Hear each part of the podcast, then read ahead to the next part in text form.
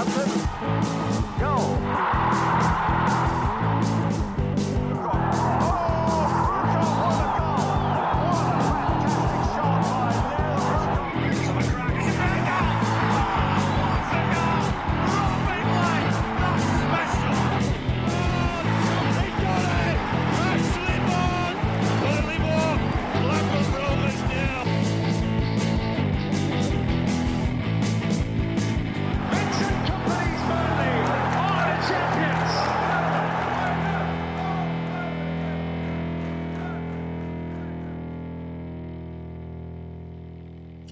Hello and welcome to From the Bee Hole End, the Burnley podcast.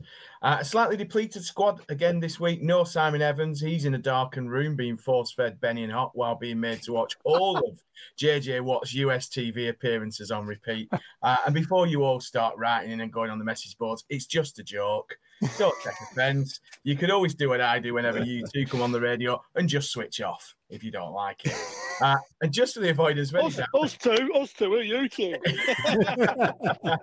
that is also a joke. We love you all. Um, I am joined, however, by Chris Boden, Paul Woodhouse, and Justin Conley.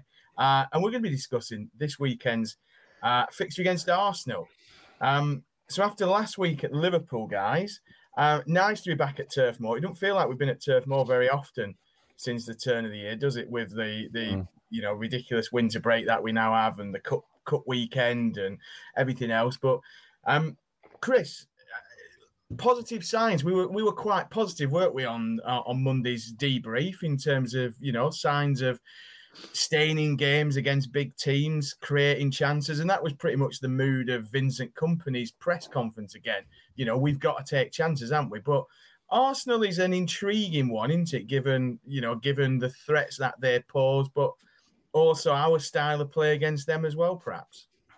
yeah, I think everyone watched the game against West Ham behind the sofa, didn't they? Uh, but uh, yeah, West Ham are in a are in a strange moment, aren't they? I think half the fans seem to want uh, Mr. Moyes out, and half them, uh, you know, want him to stay, being that uh, you know he only won uh, a paltry European competition last season. But yeah, it's as you say, you, you, you can go off the performance at the Emirates, which again was one of those like like it like at Anfield, you know, they, they gave a really good account of themselves at, at, uh, at the Emirates, fell behind, and you know had, had the you know the strength of character to, to fight back and level matters. And Koleosho was causing absolute mayhem around that time, and uh, again, you know, more more a defensive error on our part that, that, that lets uh, lets Arsenal retake the lead, and then you know they, they, they kill the game off at uh, at three one. You know, it's uh, you know, pretty pretty pretty much a you know carbon copy of last week at Anfield. But, uh,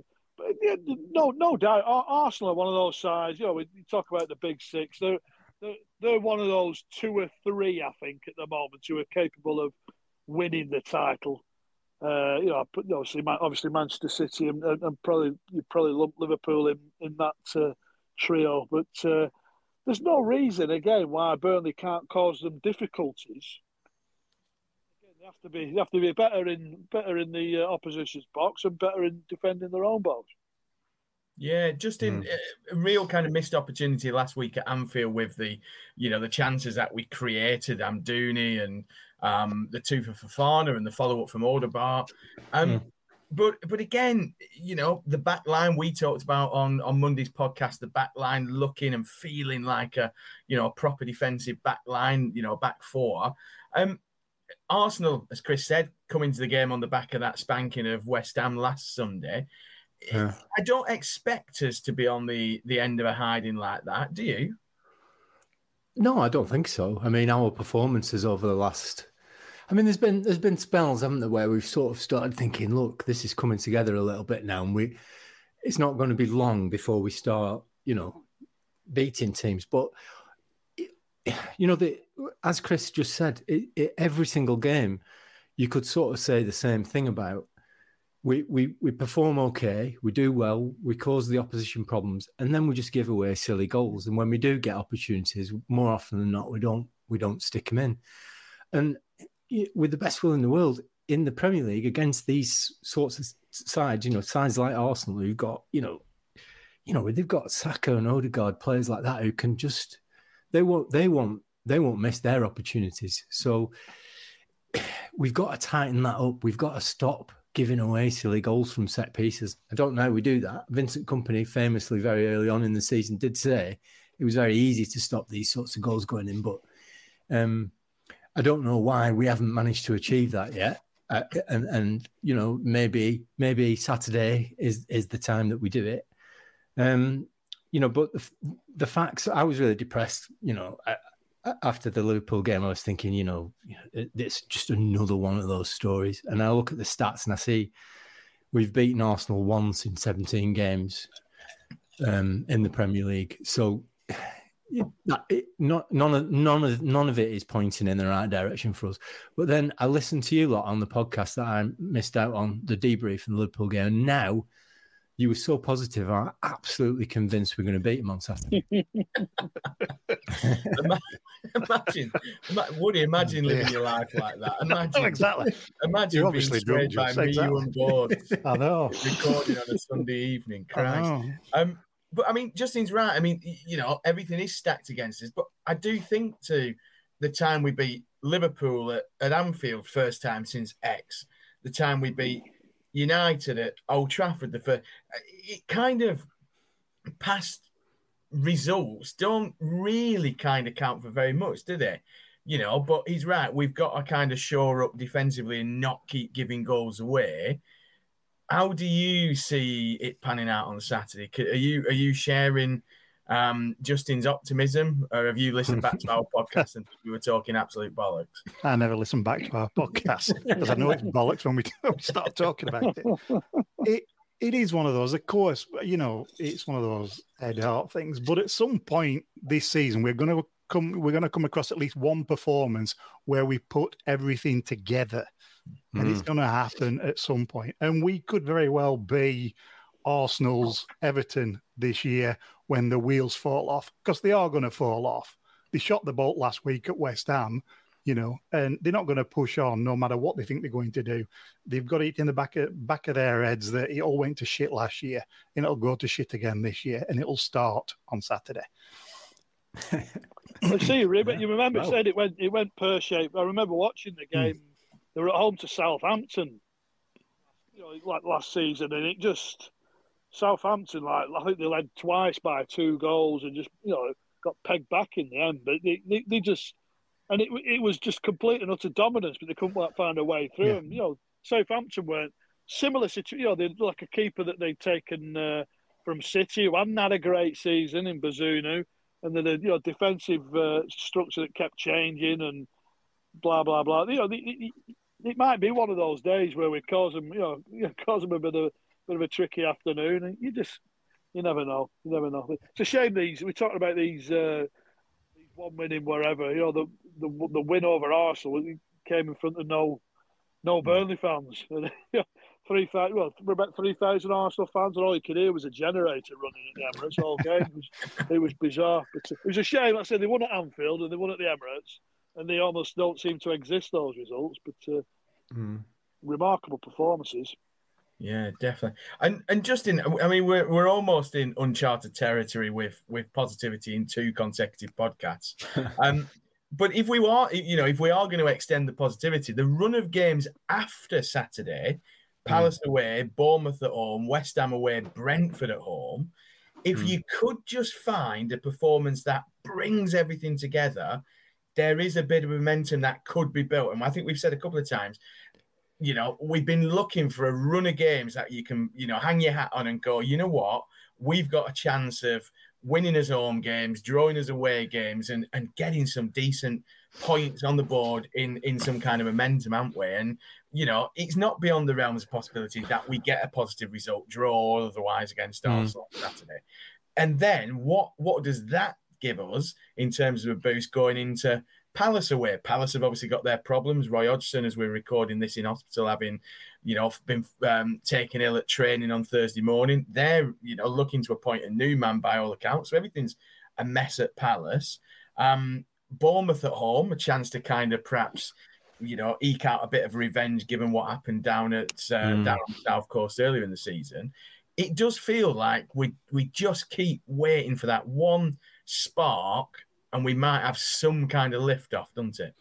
Yeah, it does. I, I mean, obviously, we've got to remain positive about the possibility of us staying up until it's, you know, until it's mathematically impossible for us to stay up. I mean, we. I feel. I feel like quite often on this podcast, I feel like we're treading over all ground, saying the same things over and over again because the performances that we see and the results that we Don't see tell and the that. we see. Don't tell them that. They'll stop. very- well, sometimes I think, especially when it comes to the uh, the the match briefings, I sort of think we could put the same one out every week and nobody would really notice because we do. It, it- the, but that's because we're seeing the same things, isn't it? And this thing about oh well, ah, once we get over this game, we've got a run of winnable games. Well, I remember saying that in the run up to uh, that bonfire night deadline that we set last year when we said, well, we can judge what's going. And after that, we sort of said, well, you know, we'll give it a bit. If we're if we're still in touch by Christmas, then there's. And now we're sort of saying, well, you know, we've got, you know, Easter's coming up, but where will we be then? You know, but I don't know. I, I, my, the way I'm looking at it is is this. I'm just going to. I'm, I'm going to use that age old football cliche. I'm just taking every game as it comes trying to and trying to enjoy watching um you know some fabulously talented footballers on show um from both time both sides and let's just see where that takes us uh it, I, think I've said before it'd be a phenomenal achievement if we manage to stay up from the position that we're in. Um, I, think we're going to talk about about Matt Williams's conversation on uh, on Radio Lancashire the other night a bit later on, but he did say in that in that um, in that conversation that everybody at the club believes they can do it, and I think ev- all the fans have got to believe that as well. And it, and if if we all do, then we give them a chance. If we start if we start, you know, uh, uh, throwing in the towel now, then we've definitely got no chance, have we? So let's just let's just eh, let's just enjoy what's left of the season. Try and put that sort of negativity behind us, and try and you know see where it where that sort of positivity can take us. That sounded really pos- really un- unnecessarily positive, didn't it? Yes. It did, didn't it, Woody? I mean, it does. It does appear that the best thing for you know our positivity is to lock Simon in a room, swilling. Yeah, penny he's the one that brings everybody down. Yeah. He does. I'm, I'm, I'm thinking we launch a coup and just just get rid of him and get get uh, get JJ Watt to launch him or whatever. But uh, I mean, Justin's right, isn't he, Woody? I mean, you know, if you've not got positivity, what have you got? We know we're fighting a losing battle. We know we're probably going to run out of games. Yeah. But that don't mean to say that actually we can't be building towards next season by really starting to nail down a starting 11 that's going to be here, that's going to want to play together, that's going to hopefully, if we do go down, bring us the same way as Southampton and Leicester and Leeds United. He's hopefully going to be Mhm. bringing us straight back into the Premier League with another year's experience under the belt. Exactly. Wherever we are next year, we are building towards it, whether it's, you know, Premier League survival, dependent on how many points people get docked, etc., and how we perform, versus the championship. You know, there's still next next year to be looking forward to and working towards. And it just seems I, I don't see I, I haven't seen anything over the past few weeks from the players or the management that would indicate that their uh, kind of motivation is on the slide by any stretch. Mhm. So if they still feel it's doable and they're still up for it and they still believe in the process, and I don't see why we shouldn't, and that we shouldn't back him. It's the least we can do. Mm. Definitely. And Chris, I mean, you've been you've been in enough press conferences, you've seen enough managers, and managers do go on this cycle, don't they, where they repeat the same old stuff every week. You've got to take your chances. They've got players who can hurt as market leaders. All of this stuff we've heard from every manager that you've covered Burnley under, and we've all seen uh, Burnley perform under. But it- it is right, is I mean, I know that is kind of you know a rhetoric for the public to try and inspire confidence, but you don't get any impression from Vincent that he's thrown the towel in that he doesn't think what he's doing is is the right path for the future and there will be a belief within that squad and within Gawthorpe that you know what actually there is still a chance we could survive this season Yeah, uh, well, I mean, he's got unshakable belief, isn't he, in, in, in the project. Uh, you know, and it, it, so the most in, most impressive thing, I think, I mean, no matter what level of football. You know, we've all played at you know, different different levels for different clubs, juniors, schools, etc. Whatever whatever you've gone on and achieved. Uh, losing every week, thoroughly miserable, soul destroying experience. But there's no evidence of that breaking the you know the, the players or Vincent's spirit or you know listening to Sander Berge after the game and he was sort of saying you know what? We we, we hit onto something today and you know we yeah. that, that level of performance if we carry on doing that you know we, we you know we'll be all right sort of thing. And it's it's you know it's heartwarming really to know that they're not broken. You know their heads they, they came from a goal down last week having the better you know you know probably had the better of the you know, the first half half an hour or so, and they're not thinking, "Here we go again." You know, you know, it, it's you know testament really to to, to the manager and uh, you know the, the spirit is he's fostered in the dressing room. But uh, it's well, yeah, you could talk about the. I mean, it's a different side virtually now, but you know the sort of mentality that kept them going to snatch so many late goals last season it's keeping you know it, it's still alive, but it's keeping them going in a in another fashion almost this season. Mm. Yeah, definitely, and um, it is made slightly more difficult, Justin, because we have got one or two. Um, you know, we have got one or two injury issues and, and injury worries, of course, and mm. um, he um, Vincent Kompany revealed in his press conference pre-match that Lyle Foster's going to be out for a while because of a, a an operation. He's had surgery on a, um, he's had a chronic issue, so obviously something that's been troubling the South African for quite a while. Um, mm. That is a bit of a blow, isn't it? But I, I think we said on Monday, kind of Fofana, we weren't perhaps expecting very much given you know what he'd done at Chelsea and a less than sparkling first half of the season at Union Berlin. But you know, it kind of shows the importance of, of you know a bringing him in and b getting him up mm. to speed pretty quickly, doesn't it? Because Foster, as we've seen a few times when he was out with his his mental health struggles earlier in the season, he was a big miss, weren't he? And we we kind of counted yeah. a couple of games where we felt we might have got something with him in the side.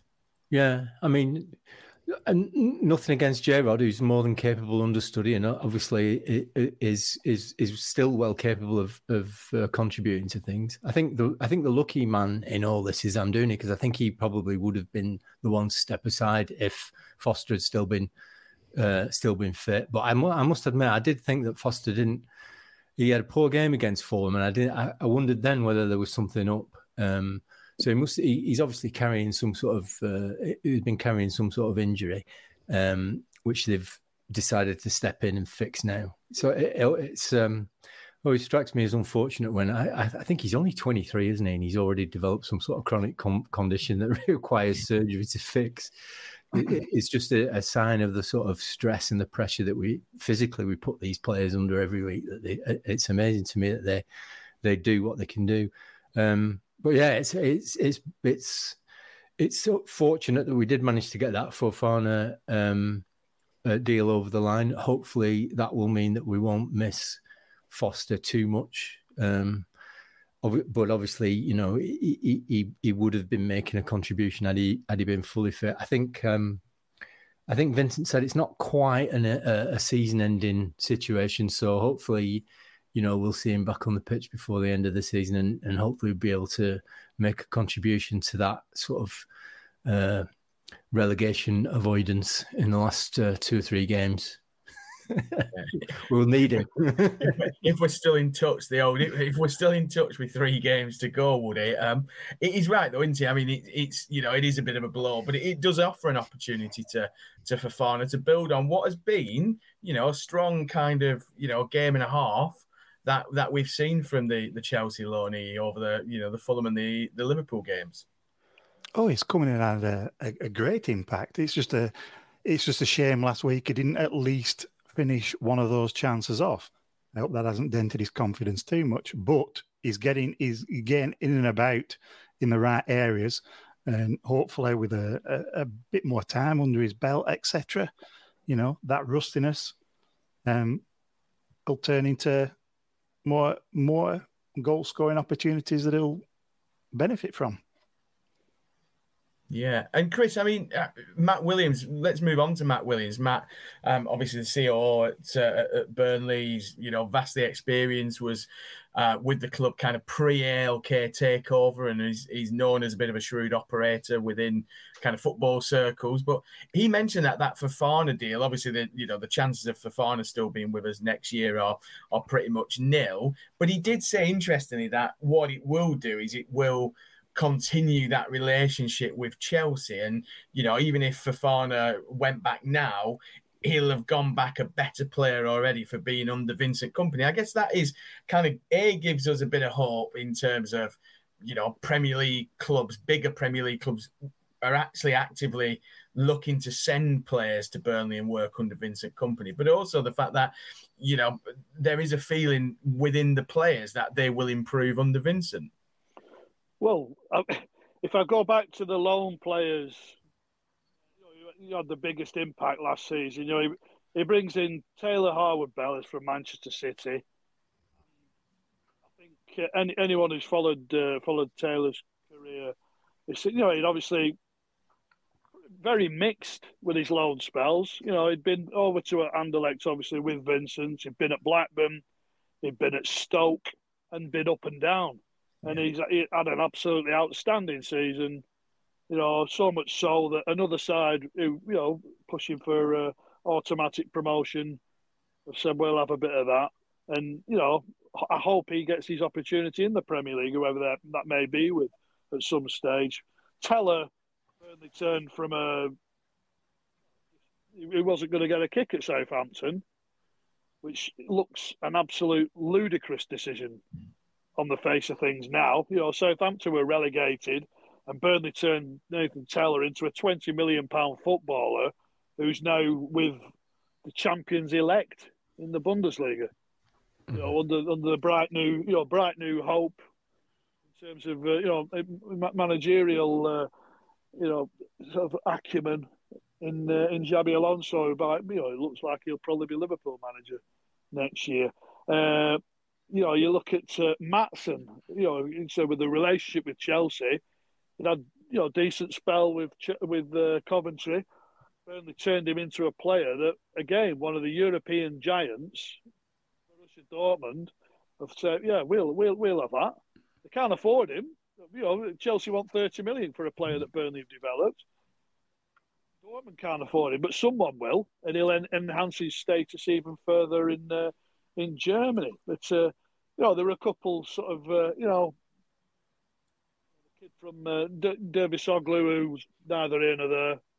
You know, thank you very much for uh, for scoring against Rotherham. That was about the sum sum total of it. But uh, it's you know we've gone from in, in the past. You know, you, you people like uh, Chalobah from Chelsea obviously Patrick Bamford, who's you know who's just too busy crying or playing his piano or whatever that. But uh, uh, and Danny Danny Drinkwater, who on paper looked at looked at absolutely perfect loan deal, but was a absolute calamity in the end. But you've gone from that sort of relationship with Chelsea, where the, you know your three loans there that were just an absolute unmitigated disaster, to now we've had Maatsen know, it, it, the makings of a very good loan spell for Fofana, and Chelsea will be queuing up to give us, you know, an, an, another bright young hope. Hopefully, you know, next season. Mm.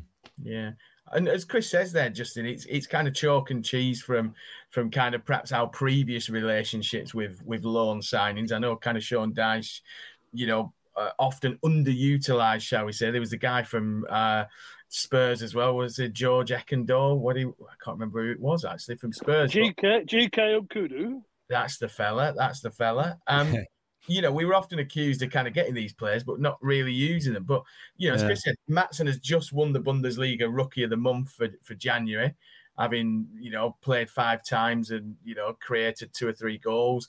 Um, an assist for uh, for Tella. Really interesting interview for for Clarets fans on the Bayer Leverkusen website with Tella in terms of what he's learned this year under Xabi Alonso and and the fact that he perhaps didn't track back enough to begin with, which kind of hampered his his playing time. But you know, we have we've literally kind of potentially turned, you know, talent that wasn't doing very much into upwards of 70, 80 million quid's worth of talent, haven't we? Really, mm. you kind of add the potential transfer fees to the 20 million Leverkusen paid for um, for Tella. Yeah, well, it, it's not fair, is it? Really, if you think about it, you know, we we've turned these players into players that we can no longer afford because we've made yeah, them exactly. so good.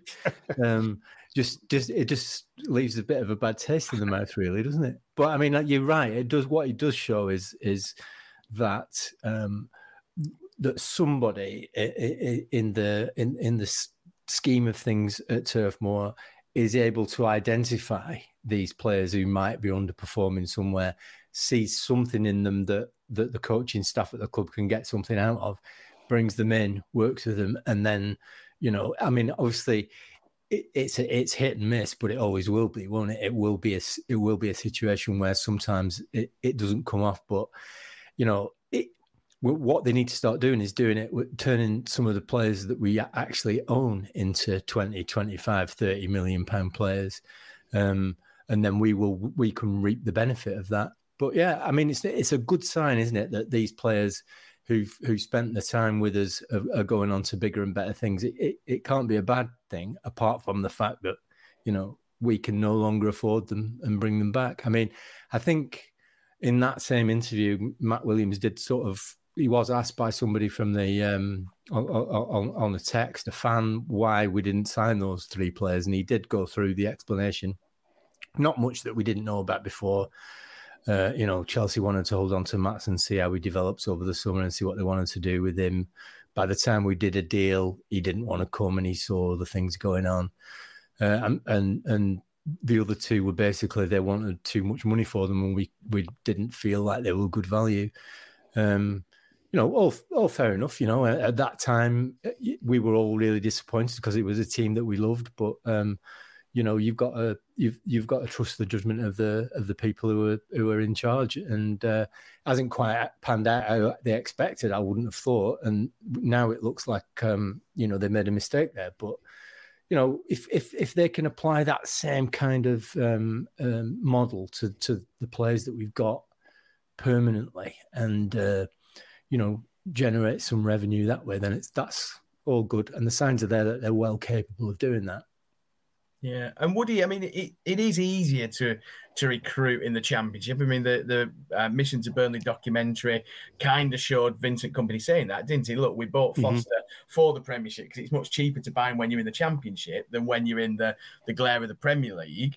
Um, you know, you, you would kind of expect that if we were to go down and we were to then kind of build for the 25 26 season in the Premier League, having had another season in the Championship, that, you know, we'd be as shrewd with his recruitment early doors as we were with someone like Foster. I mean, Brentford this week have just signed Igor Thiago from um, from one of the Belgian clubs mm-hmm. for, for 30 million. Now, a lot's obviously been made of how much we've spent on transfer fees, and we won't get Chris to tally it up because we know his abacus doesn't always come out true with the transfer. That was from it comes from Sky. That I think they're pretty reliable, aren't they? um, but I mean, it just shows you the level now, doesn't it? If Brentford are paying thirty million quid, kind of you know pre-contract to to get a player for for the summer.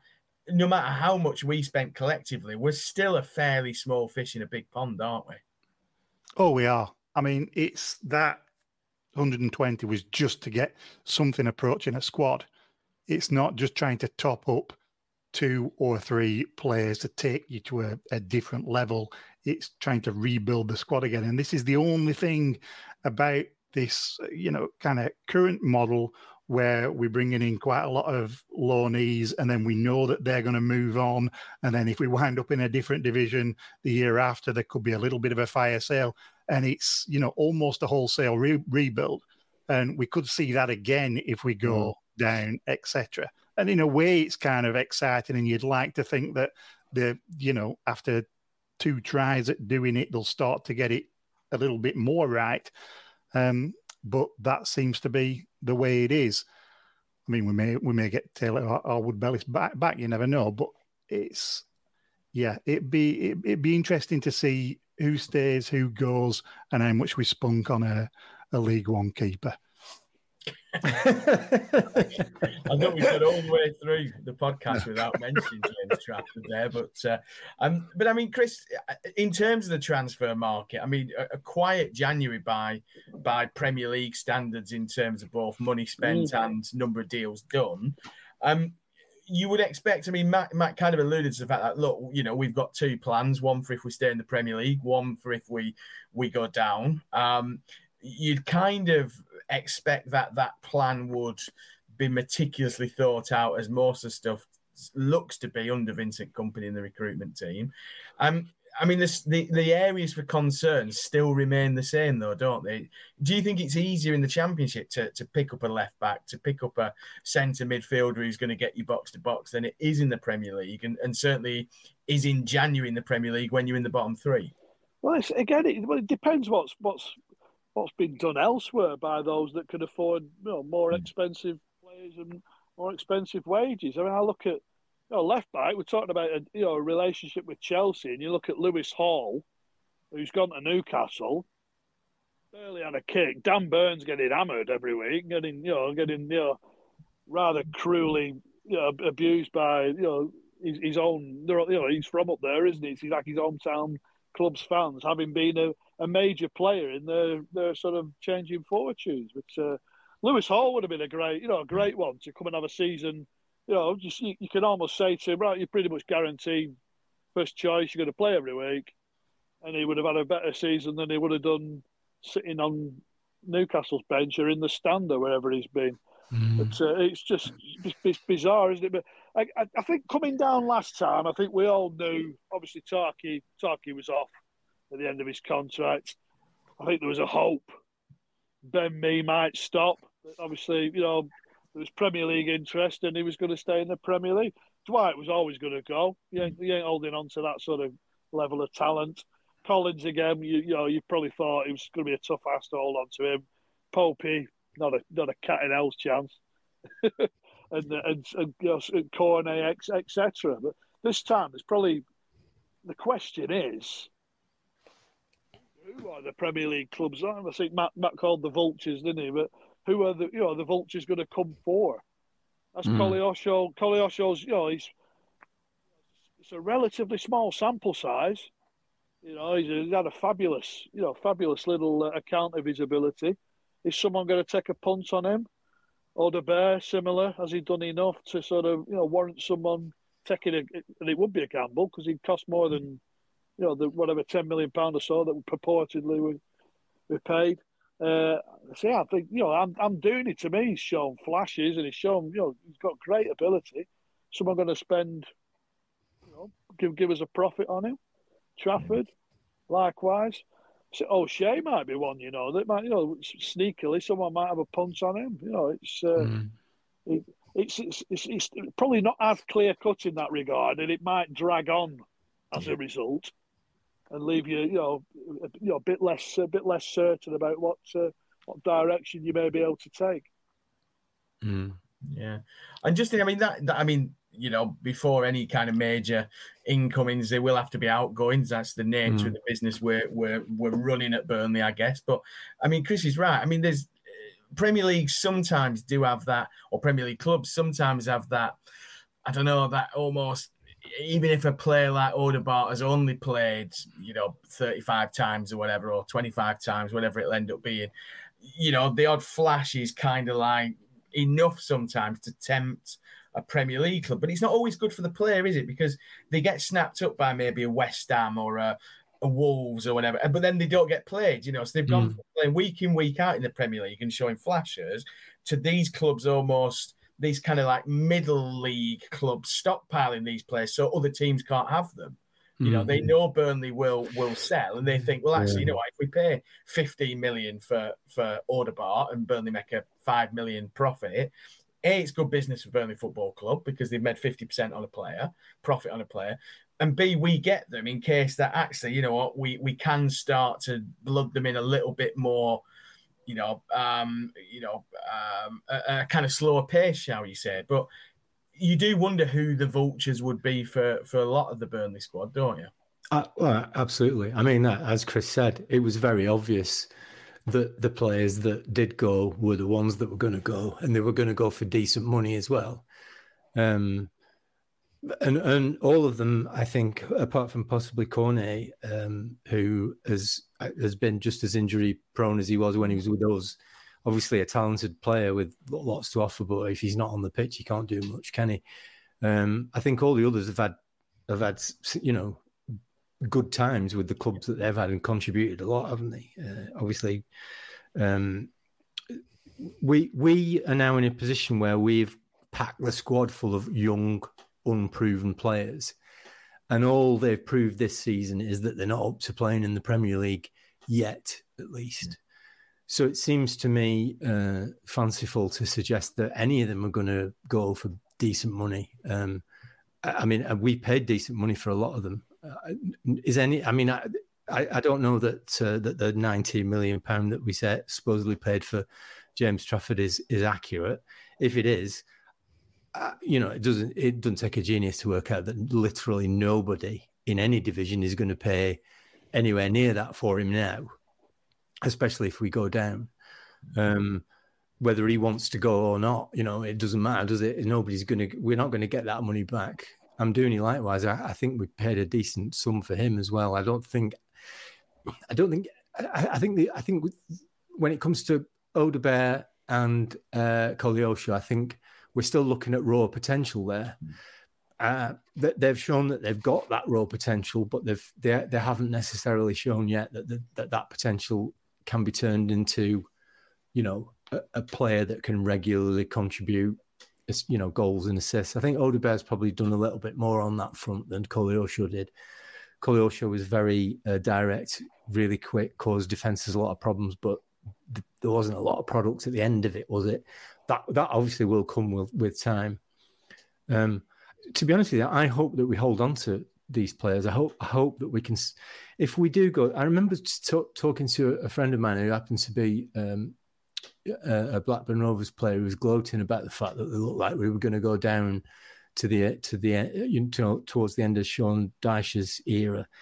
And I, and I, I was saying, well, it, it, might be a good thing for us because we can we can you know we've got we've got owners now who, seem uh, willing to invest. We can we can refresh the squad, invest in some players, give them some experience in the championship, which is a little bit more forgiving, you know, in terms of the levels in terms of the scrutiny, in terms of the number of games you've got. You know, it's not quite as you know. You, you, it's it's um, there's more time to recover if you if you mess things up. And I sort of feel like we're a little bit in that a, a similar sort of position. We're not going to generate a lot of money from transfers, so we're not going to be spending another hundred million pounds in the summer. But if we can hang on to these players who've shown this potential, draw draw them back from this limelight, give James Trafford a season in the Championship, give Koleosho and, and Odobert, give the, these players will be will be stars in the Championship. And if we if we do get that spark, if we do manage to pull this thing together and have a season like we did last season, you know, um, they will benefit enormously from that experience if we can get ourselves back into the Premier League and, and we'll be you know, much much closer to the finished article than they are now. Yeah, definitely. And Woody, just just finally, just to kind of spin um, something um, Justin said on its head about the players proving that they're not they're not good enough at this level yet, and I fully buy into that. I wonder whether if you take individuals out of this team and put them into another team, it is what I'm saying. Is the problem mm-hmm. collectively as a team they're not good enough yet, or is it? individuals not good enough yet. And, uh, uh, you know, I, I, might be kind of asking the same question in two different ways, but I, I wonder whether mm-hmm. some Premier League clubs might go, well, actually, him in our system mm-hmm. With more experienced players around them perhaps gives them a better chance of success. I wonder whether we're perhaps stopping their success by throwing lots of them into the team together and basically saying sink or swim. And at the minute, they're you know doggy paddling for their lives. I think that's exactly right, and I think there's probably a, good case for quite a few of them um, who could fit in to other systems as backup, etc. And they'll pay a reasonable amount for that. I can see Sander Berge being wanted by somebody in the bottom the bottom half at least because he's improved markedly over this year.